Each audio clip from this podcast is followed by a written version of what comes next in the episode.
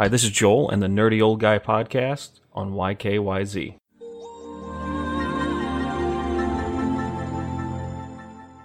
World War Z is coming to the Nintendo Switch, and it's going to have extra content. But the thing I want to focus on more right now is coming to Switch.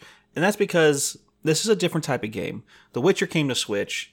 It included all its contents, like, how is it going to work with all with needing so much power? Oh, well, I can't see that far. I can't do this. World War Z is a zombie game. This is based. These games are based solely on mobs of enemies.